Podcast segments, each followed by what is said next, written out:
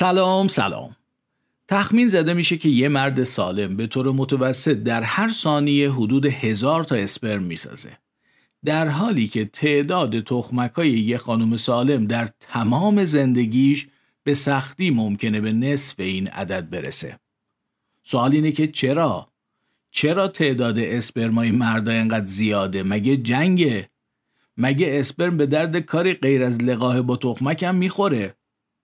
خب وقتی تعداد زن و مردا تقریبا برابره تعداد تخمکایی هم که هر زن در طول زندگیش می‌سازه انقدر کمه چرا مردا در این حد زیاد اسپرم می‌سازن؟ توجه کنید که هر تخمک تازه ممکنه با یه دونه اسپرم لقاح کنه دیگه. از این نظر با توجه به تعداد تخمک ساختن این همه اسپرم توسط مردا خب خیلی ریخت و پاش به نظر میاد مگه اینکه موضوع دیگه ای در میون باشه. البته درسته که تعدادی از این اسپرما خطا میرن یا تو راه از بین میرن و تعداد زیادشون شانس لقاه و بالا می‌بره. ولی موضوع فقط این نیست. من رضا امیرم و خوشحالم که تونستم با قسمت 21 پادکست مهرنگیز بیام پیشتون. اینجا کار من سرک کشیدن به بعضی ویژگی های آدمی زاده و قرار با این کار یک کوچولو خودمون رو بهتر بشناسیم. این قسمت یه جوری ادامه قسمت قبلی محسوب میشه و بهتر اول اونو شنیده باشید. اینم گمونم معلومه که مثل سه قسمت قبلی ممکنه شنیدن این قسمت رو برای بچه ها مناسب ندونید. پس خودتون هر جور صلاح می‌دونید این موضوع رو مدیریت کنید. اگه این اولین قسمت از پادکست مهرنگیزه که میشنوید خوش اومدید. امیدوارم بپسندید و قسمت های دیگر رو هم بشنوید. اگه هم از همراهان کمی قدیمی تر پادکست هستید دمتون گرم که هنوز از من ناامید نشدید. اگه موافق باشید بریم سراغ موضوع جذاب و هیجان انگیز این قسمت. آماده اید؟ یه رو سفری یه رو سر دلم از دست تو دق کرد مگه جنگه؟ آی نمی‌دونی چی می‌خوای. همش میری نمیای چی بگم بهت؟ وای یه رو سفری یه رو سر دلم از دست تو دق کرد مگه جنگه آی نمی‌دونی چی می‌خوای. همش میری نمیای چی بگم بهت؟ تو قسمت قبلی پادکست به نام پرزیدنت خروس از پدیده‌ای صحبت کردم به نام Coolidge effect. گفتم که Coolidge effect یعنی کاهش تمایل و توانایی برقراری رابطه جنسی با partner تکراری و افزایش تمایل جنسی و توانایی برقراری رابطه با partner جدید. به نظرم چیز عجیب و غریبی هم نیست و احتمالا هر کدوم از ما تجربیات یا اطلاعاتی در موردش داریم تو قسمت قبلی هم تا حدی بازش کردم اما اینم گفتم که اول ممکنه به نظر برسه این پدیده فقط در مردها یا جنس نر بقیه گونه ها وجود داره در حالی که اینطور نیست. و در خانوم ها و در جنس ماده گونه های دیگه هم مخصوصا افزایش تمایل و توانایی در ارتباط با افراد جدید مشاهده میشه. توی این قسمت می‌خوام این موضوع رو از نظر تکاملی بررسی کنم. قبلش به این توجه کنید که طبعا منطق ماجرا در مورد مرد و زنها با هم فرق می‌کنه. بذارید اول وضعیت مردا رو بررسی کنیم. یه مرد برای انتقال ژنهاش به نسل بعدی چی داره؟ غیر از ژناش تقریبا هیچی. یعنی همون ژناشو داره که سوار یه سلول باسمه‌ای تولید انبوه به نام اسپرم کردتشون. چی کم داره؟ تخمک، رحم و شیر. یه تخمک لازمه که اسپرم باش لقاح کنه. یه رحم لازمه که جنین توش پرورش پیدا کنه. و منظورم از شیرم مجموعه مراقبت های مادره از جمله اینکه به نوزاد شیر میده. هر سه اینا رو یه زن سالم و بارور می‌تونه تأمین کنه ولی فوق فوقش سالی یه بار. سهم مرد تو این پروژه چیه؟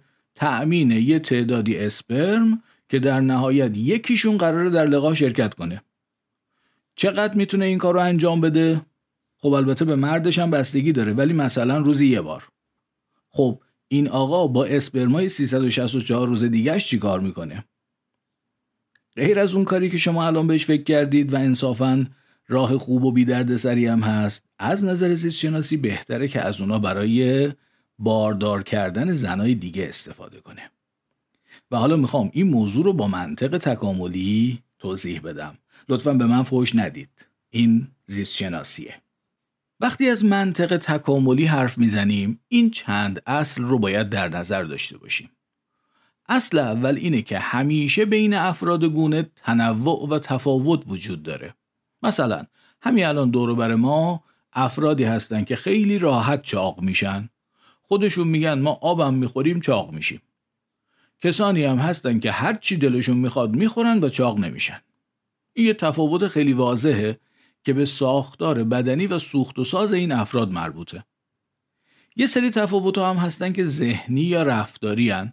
مثلا کسایی رو می‌بینیم که علاقه زیادی به غذاهای پرکالری دارن به قند و چربی علاقه زیادی دارن و خودداری از خوردن براشون سخت یا حتی غیر ممکنه کسای دیگه ای هم هستن که تمایل کمتری به غذای پرکالری دارن و توانایی بیشتری در خودداری و کنترل غذاشون دارن. پس اصل اول شد اصل تفاوت ها که این تفاوت ها می‌تونه در ویژگی های جسمی یا ذهنی و رفتاری باشه. اصل دوم اینه که خیلی از تفاوت های افراد به ژن هاشون مربوطه. در واقع تفاوت های غیر ژنتیکی هم داریم ولی در بحث ما فقط تفاوت های اهمیت دارن که ژنا به نحوی مستقیم یا غیر مستقیم روشون اثر بذارن. اصل سوم اینه که این تفاوت های ژنتیکی ممکنه باعث تفاوت در شانس بقا یا تولید مثل افراد بشن. یعنی افرادی که بعضی از ویژگی ها رو دارن بهتر و بیشتر از بقیه بقای خودشون رو حفظ کنن مثلا عمر طولانی تری داشته باشن یا بهتر و بیشتر از بقیه تولید مثل کنن یعنی بچه های بیشتری تولید کنن یا بچه هاشون بهتر زنده بمونن؟ وقتی دارندگان بعضی ویژگی ها از بقیه بیشتر زنده بمونن یا بیشتر تولید مثل کنن معلومه که ژن اون ویژگی ها بیشتر تکثیر میشه و رفته رفته نسل به نسل توی جمعیت بیشتر میشه. ما به این میگیم انتخاب طبیعی به همین سادگی. هر جا این سه تا اصل رو داشته باشیم می‌تونیم در گذر زمان نسبتا طولانی بر اثر انتخاب طبیعی تغییر تکاملی ببینیم. وجود تفاوت در ویژگی های افراد نقش ژنها در ایجاد این تفاوت ها و اثرگذاری این تفاوت ها بر شانس بقا و تولید مثل افراد. ما مثل هم نیستیم اما دوست دارم. به قدر یک دنیا دوست دارم. ما مثل هم نیستیم اما گل نازم. تنها به عشق تو فردامو می‌سازم.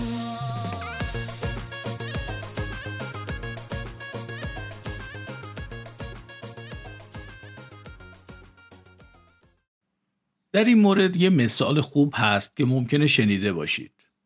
اجداد ما پیش از شروع کشاورزی و دامپروری اصطلاحاً شکارچی گردآورنده بودند. یعنی جانوران وحشی رو شکار می‌کردن و از گیاهان خودرو غذاشون رو تأمین می‌کردن خیلی واضحه که برای این اجداد ما اجداد شکارچی گردآورنده ما غذای موضوع محدود بوده. همیشه هم گیر نمی اومده یه روز شکار می‌کردن بعدش ممکن بود چندین روز در شکار موفق نباشن یه فصلایی از سال اوضاع غذای گیاهی خوب بود یه وقتایی هم چیزی واسه خوردن پیدا نمی‌شد. حالا در نظر بگیرید که اون تفاوت‌ها در میل به غذای پرکالری یا استعداد چاقی هم بین افراد مختلف وجود داشته. معلومه که در اون روزگار علاقه به غذای پرکالری یه ویژگی خوب بوده چون همیشه که گیر نمی اومده قند و چربی. استعداد ذخیره چربی هم همینطور یه ویژگی خوب بوده برای اون زمان. برای اینکه ممکن بوده مدت ها اینا غذا گیرشون نیاد. و اینم معلومه که این ویژگی ها به ژنا مربوطه. یعنی اونی که شکموه و استعداد چاقی بیشتری داره به خاطر ژناش اینجوریه. اونی هم که کم خور و قلمیه بازم به خاطر ژناشه که این ویژگی ها رو داره. نتیجه معلومه. در اون شرایط ژنهای استعداد چاقی و علاقه به بیشتر خوردن بهتر به نسل بعدی منتقل می شده. به اینم توجه کنید که حتی تفاوت خیلی کم هم در شانس زنده موندن و تولید مثل در زمان طولانی می‌تونه اثر زیادی داشته باشه. یعنی کافیه مثلا شیکموها فقط یه درصد در زنده موندن و تولید مثل کردن از بقیه بهتر بوده باشن بعد مثلا ده هزار سال میگذره می‌بینیم ژنهای موثر در شیکمو بودن توی جمعیت کلی افزایش پیدا کرده حالا می‌خوام دو تا اصل دیگه هم به سه تا اصل قبلی اضافه کنم. اصل چهارم اینه که خوبی یه ویژگی به شرایط محیط بستگی داره. یا بهتره بگم ممکنه داشته باشه. مثلا شیکمو بودن و استعداد چاقی در زمان اجداد شکارچی گردآورنده ما که هیچ وقت غذای کافی یا بیش از نیازشون به فراوانی در اختیارشون نبود خوب بوده. ولی در شرایط زندگی ما که همیشه غذای پرکالری و بیش از نیاز در اختیارمونه خوب نیست. اصل پنجمم اینه که هرگز اصل اول رو فراموش نکنید. یعنی تنوع و تفاوت بین افراد همیشه وجود داره و وجود خواهد داشت. 20 هزار سال پیشم یه سری از اجداد ما از بقیه پرخورتر بودن یا استعداد چاقی بیشتری داشتن. امروز هم اینجوریه. خلاصه وقتی میگیم توضیح تکاملی منظورمون یه چنین چیزیه. یعنی اینکه دست کم یه ویژگی ژنتیکی پیدا کنیم که باعث تفاوت در ویژگی های افراد میشه و اون تفاوت در شانس بقا و تولید مثل افراد اثر افزاینده یا کاهنده می‌ذاره. حالا بیایید وضعیت مردا رو در مورد تولید اسپرم خیلی زیاد و استفاده از این اسپرما برای باردار کردن یک یا تعداد بیشتری زن با این منطق بررسی کنیم. اصل اول چی بود؟ تنوع. یعنی قرار نیست همه مردا به یه اندازه اسپرم تولید کنن. حتما بین مردهای مختلف از این نظر تفاوتهایی هست بعضی بیشترن بعضی کمتر. خیلی از این تفاوت هم به تفاوت در ژنهای مردهای مختلف بستگی داره. الان هم اینجوریه در گذشته هم اینجوری بوده. این میشه یه تفاوت جسمی که بین مردای مختلف الان وجود داره در گذشته هم وجود داشته. اما از نظر ذهنی و رفتاری هم تفاوت هایی داریم. مثلا مردهایی داریم با تمایلات تک همسری و وفاداری به جفت و مردهای فلان فلان شده بزن در رو. الان هم هست در گذشته هم بوده. اما سوال اینه از نظر انتخاب طبیعی سوال اینه کدومشون از نظر تولید مثلی موفق تر بوده؟ جواب اینه که مردای بزن در روی که بیشترین تعداد اسپرم رو تولید می‌کردن. چرا مرد بزن در رو از مرد وفادار در تولید مثل موفق تره؟ خب گمونم معلومه چون از امکانات تولید مثلی محدود بیش از یک زن استفاده می‌کنه بالاخره امکانات تولید مثلی هر زن محدوده اما مردی که از امکانات تولید مثلی بیش از یک زن استفاده می‌کنه بچه های بیشتری درست می‌کنه و در نتیجه از ژنهای بزن در روی خودش تعداد بیشتری رو به نسل بعدی منتقل می‌کنه. نسبت به تعداد ژنهای وفاداری که یه فامیلی گای به نسل بعدی منتقل می‌کنه. و این موضوع برای نسلهای زیادی هم ادامه داشته. اینجوری مدام ژنهای مردان بزن در رو در جمعیت افزایش پیدا کرده. با این حساب منطق تکاملی کولیج افکت در مردان روشنه.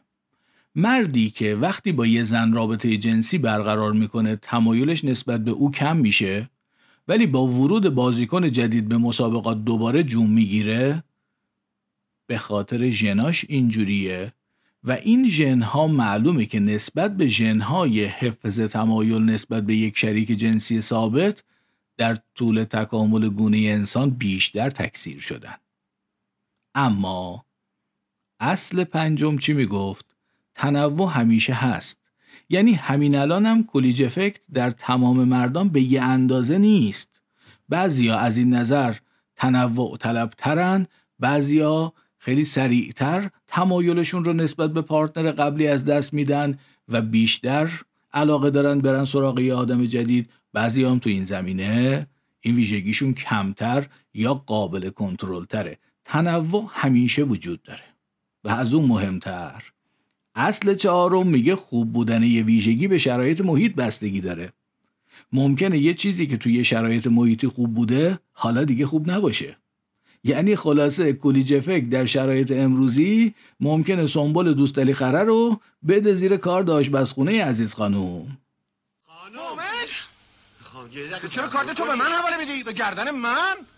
شوهر نره خرید با زن شیعی رفته سان فرانسیسکو تو رومن کارت می‌کشی؟ برم کن آقا. به ما چه؟ خودت می‌دونی یا کارد آشپزخونه و سنبال دوست داری خره. آهای شیرنی دستم به دامنه از تو لایقه اسم این مرتیکه رو نیارین. بابا جون من در خرید تیم ملی بسکتبال یک کشور رو در نظر بگیرید. تشکیل این تیم دست کم بیش از ده سال طول کشیده. اینجوری که یه تعداد زیادی بچه مدرسه ای داشتیم خیلی هاشون اساسا علاقه به بسکتبال نداشتن حذف شدن. اونا که به بسکتبال علاقه داشتن خیلی هاشون امکانات و شرایط وارد شدن به ورزش رو نداشتن حذف شدن. اونا هم که به بسکتبال علاقه داشتن و امکانات و شرایط وارد شدن به ورزش هم داشتن خیلی هاشون استعداد لازم و کافی برای حرفه‌ای شدن رو نداشتن. مثلا قدشون به اندازه کافی بلند نبوده حذف شدن. حالا از چند صد هزار بچه دبستانی بعد از چند سال یه تعداد خیلی کمی مثلا صد نفر دارن در سطح باشگاهی بسکتبال بازی می‌کنن. ولی اینم برای تیم ملی زیاده همه این صد نفرم در حد تیم ملی نیستن. چیکار می‌کنیم؟ مسابقات انتخابی برگزار می‌کنیم و این میشه آخرین مرحله از روند انتخابی که سالها پیش شروع شده و مدام با حذف پیش رفته. اول اونایی که علاقه نداشتن حذف شدن اونایی که امکاناتشو نداشتن حذف شدن اونایی که استعداد نداشتن حذف شدن. حالا هم از بین اونایی که در سطح باشگاهی بازی می‌کنن اونایی که در حد تیم ملی نیستن حذف میشن و یه تعداد کمتری انتخاب میشن برای ورود به تیم ملی بسکتبال. منطق تکاملی کولیج افکت در جنس ماده به یه پدیده مربوطه که خیلی شبیه این مثاله و اسمش هست رقابت اسپرمی. تعریف رقابت اسپرمی اینه. رقابت بین اسپرم های دو یا چند فرد نر برای بارور کردن یه تخمک. خب اگه یکم فکر کنید متوجه میشید قضیه چیه. دو یا چند فرد نر در فاصله زمانی کوتاهی با یه فرد ماده آمیزش کردند و حالا اسپرمای اونا توی دستگاه تولید مثل ماده با هم رقابت می‌کنن برای رسیدن به تخمک و لقاه باهاش. این پدیده پدیده رقابت اسپرمی در خیلی از گونه ها شناخته شده از جمله در شامپانزه ها که رقابت اسپرمی خیلی جدی دارن. ماجرا از این قراره که در یک گله شامپانزه هر فرد ماده در زمان مناسب برای باردار شدن با بیشتر یا حتی با تمام نرهای گله جفتگیری می‌کنه. برای این کار دلایل متعددی مطرح میشه. مثلا یکیشون اینه که شامپانزه های نر که خیلی هم خشن و تهاجمی هن بچه های شامپانزه های دیگر رو می‌کشن. یعنی بچه ای رو که مطمئن باشن بچه خودشون نیست. و شامپانزه ماده با این کارش یعنی با جفتگیری کردن با تعداد زیادی از نرها کاری می‌کنه که هر کدوم از اونا با یه احتمالی ممکنه پدر بچهش باشن و به این ترتیب شانس کشته شدن بچهش رو کم می‌کنه. این یه جنبه قضیه است. اما اگه به مثال مسابقات انتخابی تیم ملی بسکتبال فکر کنید متوجه میشید که ماجرا یه جنبه خیلی مهم دیگه هم داره. اسپرمای چندین نر که موفق شدن با ماده مورد نظر جفتگیری کنن توی دستگاه تولید مثل ماده با هم رقابت می‌کنن. چون در نهایت فقط یه اسپرم از فقط یه تیم موفق میشه با تخمک لقاه کنه. و این کار به صورت تیمی انجام میشه. یعنی اسپرمای یه نر به صورت یه تیم با هم همکاری می‌کنن و هدف هر کدوم صرفا برنده شدن خودشون نیست. برنده شدن یکی از تیم خودشونه. و حالا احتمالا متوجه شدید که تعداد بسیار زیاد اسپرما به خاطر اینه. واقعا جنگه. و برای پیروزی در این جنگ تعداد لشکریان هر نر یه عامل خیلی مهم و تعیین کننده است.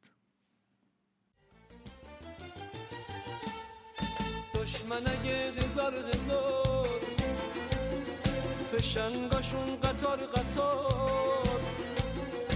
حلقه به دورت بزنن.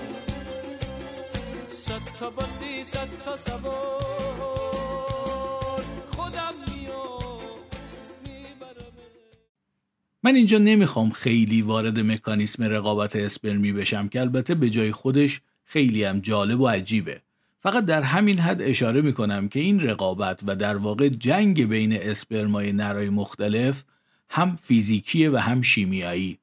یعنی اسپرمای یه نر با هم متحد میشن و به صورت فیزیکی راه اسپرمای نر یا نرای دیگر رو میبندن تا یکی از خودشون زودتر برسه به تخمک. و علاوه بر اون به صورت شیمیایی هم با اسپرمای رقیب مبارزه می‌کنن. لینک یه مطلبی رو از پژوهشگران مؤسسه ماکس پلانک گذاشتم توی کانال تلگرام پادکست. عنوانش هست موفقترین اسپرم ها رقبای خود را مسموم می‌کنن. و توش از یه ترکیب ژنتیکی صحبت می‌کنه به نام t haplotype haplotype t و ادعا می‌کنه اسپرم های دارای این ترکیب ژنتیکی تا 99 درصد شانس پیروز شدن در رقابت اسپرمی دارن. و یکی از ویژگیهاشون اینه که در مسیر مستقیم حرکت می‌کنن در حالی که اسپرمای دیگه به صورت زیگزاگ حرکت می‌کنن. یه چیز دیگه که در این مقاله بهش اشاره شده یه پروتئین به نام RAC1 که در مقدار خیلی دقیقی می‌تونه به اسپرم برای رسیدن به تخمک کمک کنه. منظور از مقدار خیلی دقیق اینه که مقدار کمتر یا بیشتر این پروتئین می‌تونه باعث شکست اسپرم در رقابت اسپرمی بشه. یه تعبیر خیلی عجیبی هم که پروفسور برنهارد هرمان یکی از پژوهشگران همین مؤسسه ماکس پلانک توی این مقاله مطرح می‌کنه اینه من عین چیزی که اونجا نوشته رو ترجمه کردم می‌خونم براتون یک مسابقه ماراتون را تصور کنید که در آن همه شرکت کنندگان با آب سمی مسموم شدهاند ولی به بعضی از آنها پادزهر هم داده شده است. واقعا تعبیر عجیب و جالبیه. خلاصه می‌خوام بدونید که رقابت اسپرمی واقعا جدیه و واقعا جنگه. حالا بیایید از منطق تکاملی برای فهمیدن رقابت اسپرمی استفاده کنیم. اصل اول چی بود؟ تنوع. یعنی مثلا بین شامپانزه های نر گروهی خیلی بیشتر اسپرم تولید می‌کردن در گذشته گروهی هم کمتر تولید می‌کردن یه سریشون اسپرمایی می ساختن که به انواع روش های فیزیکی و شیمیایی با اسپرم های نرای دیگه می جنگیدن یه سری هم اسپرمای سربزیری تولید می‌کردن که کاری به کار بقیه نداشتن فقط شنا می‌کردن. طبعا میشه انتظار داشت که نرهای تولید کننده بیشترین و جنگنده ترین اسپرما در باردار کردن ماده ها موفق تر بودن و چون این ویژگی ها به ژنای اونا بستگی داشت این ژنا بهتر و بیشتر از بقیه به نسلهای بعدی منتقل می‌شد. در نتیجه نسل به نسل شامپانزه های نر تخمیتر و تخمیتر شدن. اینجوریه که امروز شامپانزه نر به طور معمول بیزه هایی دارن با وزنی بین 150 تا 170 گرم. وزن و ابعاد بیزه هم رابطه مستقیم داره با تعداد اسپرم های تولیدیش. در این مورد پیشنهاد می‌کنم یه سرچ ساده انجام بدید و احتمالا با دیدن تصاویر این بزرگوار و اون دو بزرگوار شگفت زده خواهید شد. حالا برای اینکه یه حدودی هم داشته باشید باید بگم که وزن بیزه های آدمیزاد بین 16 تا 50 گرمه. یعنی وزن بیزه در شامپانزه بین 3 تا 10 برابر انسانه در حالی که جسه شامپانزه به طور متوسط 30 درصد از آدمیزاد کوچیکتره. چرا شامپانزه به چنین بیزه بزرگی نیاز داره؟ چون اگه بخواد در رقابت اسپرمی پیروز بشه باید یه لشکر واقعی از اسپرما رو روانه میدان جنگ کنه. امیدوارم متوجه معنی کلمه بخواد باشید. شامپانزه روحش هم خبر نداره از این چیزایی که دارم میگم. این کار تکامله. این کار انتخاب طبیعیه. تکامل از بین شامپانزه های نر هزاران ساله که داره تخمیترینشون رو افراد با بزرگترین بیزه ها رو انتخاب می‌کنه. صد هزار سال پیش هم همین بوده ماجرا ولی احتمالا اندازه متوسط بیزه شامپانزه ها کوچیکتر بوده. تعداد اسپرمای تولیدیشون به طور متوسط کمتر بوده. به طور متوسط. همون موقع هم تنوع وجود داشته. بعضیا بیشتر بعضیا کمتر. بین همونا اونایی موفق تر بودن که بیشترین اسپرم رو برای جنگ تولید می‌کردن. و اینجوری این ویژگی مدام در شامپانزه ها بیشتر و بیشتر شده. چون همیشه اونی که بیزه بزرگتری داشت اسپرمای بیشتر و جنگنده تری تولید می‌کرد در لقاه با تخمک اسپرماش موفق تر بودن. مدام این ویژگی در شامپانزه ها بیشتر و بیشتر شده تا رسیده به امروز و البته اگه شرایط زندگی و تولید مثل این گونه تغییری نکنه ممکنه این روند هنوزم ادامه داشته باشه. این که میگم ممکنه به خاطر اینکه خب قضیه یه بودی نیست. یعنی ممکنه واقعا این بزرگ شدن بیزه از یه طرف دیگه هم با یک عامل دیگه ای بخوره به یه دیواری به یه محدودیتی و از یه حدی دیگه نتونه بزرگتر شه. ولی به هر حال تنوع همیشه هست. همین امروز هم شامپانزه های مختلف از این نظر با هم فرق دارن و خب این باعث میشه که در رقابت اسپرمی بعضیشون همین امروز هم از بقیه موفق تر باشن. حالا بشنوید از یه خیشاوند تکاملی نسبتا نزدیک دیگمون یعنی گوریل. یک کتابی هست به نام It's Not You, It's Biology که ترجمه اسمش میشه این شما نیستید این زیست شناسی است یا تقصیر شما نیست. کار زیست شناسیه چند روز پیش PDF این کتاب رو گذاشتم روی کانال تلگرام پادکست که اگه علاقه دارید ببینید. اولین بار من اصلا با موضوع رقابت اسپرمی توی این کتاب آشنا شدم و اونجا نوشته که نسبت ابعاد بیضه به بدن در گوریل ها یک چهارم انسانه. معناش اینه که گوریل نر برخلاف هیکلش بیضه نسبتا کوچیکی داره. و طبعا به همون تناسب اسپرمایی کمتری هم تولید می‌کنه. به گله گوریلا میگن حرم و احتمالا معلومه چرا. چون تمام ماده های گله فقط با یه گوریل نر پشت ای که رئیس گله است جفتگیری می‌کنن. البته باقی نرا هم یه وقتایی زیرابی میرن که خودش بحث جالب و مفصلی می‌تونه باشه ولی جاش اینجا نیست.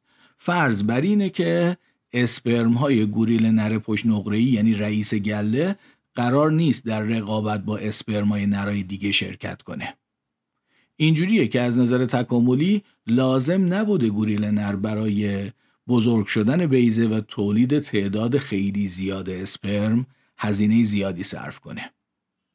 به این ترتیب در خیشاوندان نزدیک انسان می‌تونیم گوریل رو بذاریم یه سر طیف با رقابت اسپرمی نزدیک به صفر یا خیلی کم شامپانزه هم اون سر طیف با رقابت اسپرمی خیلی زیاد. نوع زندگی و روابط اینا و اندازه بیزه هاشون هم کاملا اینو تایید می‌کنه. اما علاقمندم که توجه شما رو در مقایسه شامپانزه و گوریل به یه موضوع مهم دیگه هم جلب کنم. این که در گوریل ها یه رئیس گله وجود داره یه نر آلفا یه پشت نقره‌ای که همه پذیرفتن که ایشون رئیسه و در نتیجه ایشون اجازه داره با همه ماده ها جفتگیری کنه. یعنی انتخاب طبیعی با رقابت بین خود افراد نر بهترین و قویترین رو برای جفتگیری با ماده ها قبلا انتخاب کرده. نر آلفا که رئیس گلس شایستگی خودشو برای انتقال جنهاش به نسل بعدی قبلا ثابت کرده که رئیس شده. ولی در مورد شامپانزه های نر اینجوری نیست. اینکه یه شامپانزه ماده می‌تونه با همه یا تعداد زیادی از نرهای گروه جفتگیری کنه یعنی تکلیف برتری این نرها روشن نیست. و در نتیجه حالا انتخاب طبیعی باید در یک سطح دیگه بین این نرها انتخاب کنه که ژنهای کدومشون به نسل بعدی منتقل بشه. رقابت اسپرمی در واقع سطحی از انتخاب طبیعیه. دارم یک دیدایه که چهار تا خواستگار دارم. ماشاءالله. یکیش خیلی بلایه. الان در شهر زیبا که از خدایه. یکی چنگیز خانه که از آدم خورایه. همش در فکر جنگه. یکیش تیمور لنگه. جفنگه. یکیش خاقان چینه. که مردی نازنینه. حسابش با همه دنیا سبایه فریستادی پیم با ساز و آواز. لابد همراه ده میلیارد سرباز. امیدوارم دیگه موضوع تو ذهنتون شکل گرفته باشه. تکامل با انتخاب طبیعی پیش میره. انتخاب طبیعی یعنی در ویژگی های ژنتیکی جانداران تفاوت وجود داره و در شرایط زندگی جاندار بعضی از ویژگی ها از بقیه بهتر تکثیر میشن. چون روی زنده موندن و تولید مثل افرادی که اون ویژگی ها رو دارن اثر مثبت می‌ذارن. اما نکته اینه که انتخاب طبیعی سطوح متفاوتی داره. در بحث ما یه سطحش رقابت بین نرهاست که مثلا یه گوریل نر رو که از بقیه بهتره انتخاب می‌کنه بقیه رو حذف می‌کنه یکی که از همه بهتره رو انتخاب می‌کنه به عنوان پدر همه بچه های نسل آینده. یه سطح دیگش اما رقابت اسپرمیه که وقتی خود شامپانزه های نر ویژگی هایی نداشتن که قبل از جفتگیری بهترین و شایسته ترینشون انتخاب بشه تعدادیشون با یه ماده جفتگیری می‌کنن و انتخاب بهترین توی دستگاه تولید مثل ماده و از طریق رقابت اسپرمی انجام میشه. انتخاب طبیعی در سطوح متفاوتی اتفاق میفته حالا انسان کجای این طیف قرار می‌گیره احتمالا بر اساس چیزایی که گفتم باید متوجه شده باشید که یه جایی بین گوریل و شامپانزه رقابت اسپرمی در انسان بیشتر از گوریله ولی به شامپانزه نمی‌رسه خب این یعنی چی؟ چه نتیجه ای باید ازش بگیریم؟ یه بار دیگه به استعداد چاقی و تمایل به غذای پرکالری توجه کنید. یه زمانی مثلا 20 هزار سال پیش که به نظر ما خیلی زیاده زمان زیادی به نظر میاد این ویژگی ها با توجه به شرایط زندگی اجداد ما خوب بوده و انتخاب طبیعی ژنهایی رو انتخاب می‌کرده که چنین ویژگی هایی در دارندگان خودشون ایجاد می‌کردن. اما حالا چی؟ ما در چند هزار سال گذشته مدام از زندگی طبیعی اجدادمون فاصله گرفتیم و امروز شرایط زندگی ما با اونا خیلی متفاوته اما انتخاب طبیعی سرعتش خیلی خیلی کمتر از این حرف چند هزار سال برای ما کافی بوده تا همه چیز برامون این همه تغییر کنه. اما در سطح ژنها تقریبا هیچ اتفاق مهم و چشمگیری رخ نداده و ما داریم با زیستشناسی اجداد 20 هزار سال پیشمون با ژنهای اجداد 20 هزار سال پیشمون در شرایط امروز زندگی می‌کنیم. این شاید یکی از مهمترین چیزهایی باشه که لازمه در مورد خودمون بفهمیم. امروز ما با توجه به اینکه میل به غذا خوردنمون میل به منابع انرژی مثلا قند و چربی چقدره؟ با توجه به اینکه به چه غذاهایی تمایل بیشتری داریم؟ با توجه به اینکه بدنمون به چه راحتی ممکنه چربی ذخیره کنه و به چه سختی ممکنه از چربیاش دل بکنه می‌تونیم تناسب اندام و سلامت خودمون رو حفظ کنیم. تمایل اکثر ما به غذاهای پرکالری و استعداد چاقیمون متناسب نیست با شرایطی که توی زندگی می‌کنیم. اینم که میگم با توجه به میلمون و اینکه به چه غذاهایی تمایل بیشتر داریم اینکه بدنمون به چه راحتی ذخیره می‌کنه به چه سختی آب می‌کنه می‌تونیم تناسب اندام و سلامت خودمون رو حفظ کنیم. یعنی اینکه ما باید با طبیعت خودمون مقابله کنیم مخالفت کنیم. ما دیگه نمی‌تونیم با میلی که به قند و چربی داریم غذا بخوریم و انتظار نداشته باشیم که چاق بشیم. برای اکثر ما که ژنهای اون دسته از اجدادمون رو به ارث بردیم اوضاع امروز اینجوریه. ژنها مال یک دوره دیگریه مال یک شرایط دیگریه. ما امروز در یک شرایط دیگری زندگی می‌کنیم در مورد رقابت اسپرمی و کولیج افکت هم همینطوره شواهد زیستی که توی این قسمت و قسمت قبلی به بعضی از اونها اشاره کردم نشون میده که افراد ماده گونه ما در گذشته نچندان دور احتمالا تا همین چند هزار سال پیش با نرهای متعددی جفتگیری می‌کردن. نه به اندازه که شمپانزه های ماده می‌کنن ولی بیشتر از گوریلای ماده. در اون زمان نرهایی که بیزهی به اندازه کافی بزرگ نداشتن و اسپرمایی به اندازه کافی تولید نمی‌کردن یا اسپرماشون جنگندگی لازم و نداشتن موفق نشدن ژنهای خودشون رو به نسلهای بعدی یعنی به ما منتقل کنن و ژنهای اون نرهایی بیشتر به ما منتقل شد که ویژگی های ژنتیکی لازم برای پیروزی در رقابت اسپرمی رو داشتند. شرایط زندگی ما امروز با اجدادمون متفاوته و این تفاوت شرایط در مدت زمانی به وجود اومده که ویژگی های ژنتیکی نمی‌تونسته در اون مدت زمان تغییر زیادی بکنه. ما یه جوری بین ویژگی های زیستی و شرایط زندگی اجتماعی خودمون گیر افتادیم. به این ترتیب به نظر من خیلی مهمه که ما متوجه این دو جنبه زندگیمون بشیم و بتونیم بین اونها تعادل برقرار کنیم. خیلی از ویژگی های طبیعی و زیستی ما مال زندگی در شرایط امروز نیست. باید متوجه این موضوع باشیم و تصمیممون رو بگیریم. مثلا اگه ازدواج کردیم معنیش روشنه. و معنیش در راستای کولیج افکت نیست اگه هم فشار کولیج افکت رومون زیاده خب نباید ازدواج کنیم این دوتا که یکیش از زیستشناسی و طبیعت ما میاد و اون یکی یه قرارداد اجتماعیه با هم جور در نمیان. یکی دو تا حرف دیگه هم هست که بگم و کم کم این قسمت رو جمعش کنم. اگه قسمت 19 هم با عنوان ارگانیسم بینی رو شنیده باشید احتمالا یادتون میاد که در اون قسمت از چهار فرضیه در مورد ارگاسم خانوم ها صحبت کردم و گفتم یکی از این چهار تا به پدیده ای مربوطه که در قسمت بعدی ازش حرف می‌زنم. منتها تو قسمت 20 فقط رسیدم در مورد کولیج افکت بگم و رقابت اسپرمی موند برای این قسمت. اون فرضیه معتقده که توان به ارگاسم رسوندن خانوم یکی از ویژگی هاییه که می‌تونسته یه مرد رو در رقابت اسپرمی پیروز کنه. یعنی در دوره ای که روابط اجداد ما اینجوری بوده که یه فرد ماده در نزدیکی زمان مناسب برای بارداری با چند نر جفتگیری می‌کرده این که در رابطه با کدوم اونها ارگاسم رو تجربه کنه می‌تونه شانس اسپرم های اون مرد رو در رقابت اسپرمی و در نتیجه در لقاه افزایش بده. و به این ترتیب یه ویژگی رفتاری در مردهای اون زمان باعث برتری در انتخاب طبیعی می شده چون باعث برتری در رقابت اسپرمی می شده در انتخاب طبیعی این مردها برگزیده می شدن و می‌تونستن ژنهاشون رو به نسل بعد منتقل کنن. اون ویژگی چی بوده؟ این که در رابطه جنسی به اندازه کافی به طرف مقابل اهمیت می‌دادن. اگه لازم بود لذت خودشون رو به تعویق مینداختن.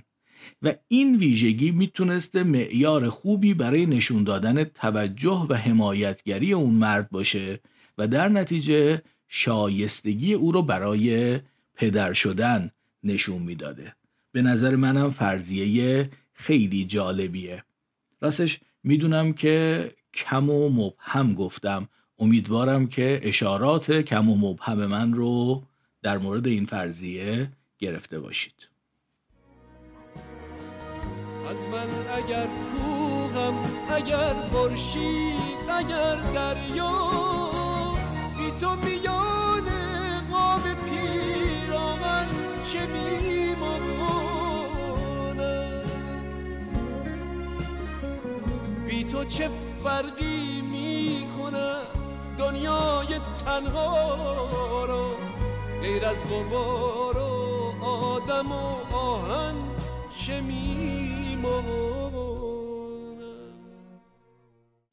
داریم می‌رسیم به آخرش. امیدوارم مهمترین چیزی که تو این قسمت گفتم به درستی منتقل شده باشه. ما بین ویژگی های زیستیمون و شرایط زندگی امروزمون گیر افتادیم. و باید بتونیم بین این دوتا تعادل ایجاد کنیم. قدم اولش هم به نظر من اینه که ویژگی های زیستیمون رو درست بشناسیم. به نظرم اینم مهمه که واقع بینانه و به دور از خودبینی و خودخواهی این کار رو انجام بدیم. مثلا این نمیشه که یه مرد من خودم رو میگم معتقد باشه که ویژگی های زیست شناختیش بهش این اجازه رو میده که بیش از یک شریک جنسی داشته باشه ولی از طرف مقابلش انتظار داشته باشه که به او متعهد باشه. اگه زیست شناسی چنین چیزی رو مثلا کلیج افکت رو در مرد نشون میده خب من هم در قسمت قبلی هم در این قسمت گفتم که در زن همین پدیده وجود داره. کلی هم منطق و شاهد زیستی پشتش هست. حالا وقتی اینو فهمیدیم باید انتخاب کنیم. اگه قرار از زیست شناسی پیروی کنیم خب هر دو باید این حق داشته باشیم. اگرم به قواعد و قراردادهای اجتماعی مخصوصا ازدواج اعتقاد داریم که معنیش فاصله گرفتن از کلیج افکت و رقابت اسپرمی و تمام پدیده های مشابهه بازم هر دو نفر باید اینطوری رفتار کنن. این نظر منه. شما هم حتما نظرتون رو برام بنویسید. مرسی که این قسمت رو شنیدید و امیدوارم پسندیده باشید. سعی می‌کنم اگه زنده بودم و شد خیلی زود با قسمت بعدی بیام پیشتون. و شما هم لطفا تا اون موقع مراقب خودتون و خوبیاتون باشید. دوباره باز خواهم گشت در گلخانه ها را. باز خواهم کرد تمام آسمان را. آبی پرواز خواهم کرد. تو را در کوچه های کودکی آواز خواهم کرد. دوباره باز خواهم گشت دوباره باز خواهم گشت. تمام قفل ها رو باز خواهم کرد. از آن جایی که ماندم ناتمام آواز خواهم کرد.